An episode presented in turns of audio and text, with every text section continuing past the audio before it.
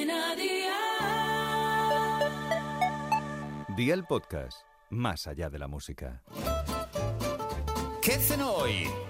Con Masito. Hola familia, hoy tenemos una nueva receta de la mano de Aldi, donde siempre tienes todo de una calidad tan buena como sus precios. Si sois amantes de la pasta como yo, este plato os va a encantar. Sencillo y listo en pocos minutos e ideal tanto para tomar fresquito como caliente. Así que vea por la libreta y toma nota de los ingredientes que te doy la receta. 250 gramos de pasta corta, agua, aceite de oliva virgen extra, sal, pimienta blanca molida, vinagre de vino blanco, 18 tomates cherry partidos por la mitad, 200 gramos de queso blanco fresco y cebollino. ¿Empezamos con la preparación? Pues venga, ¡al lío!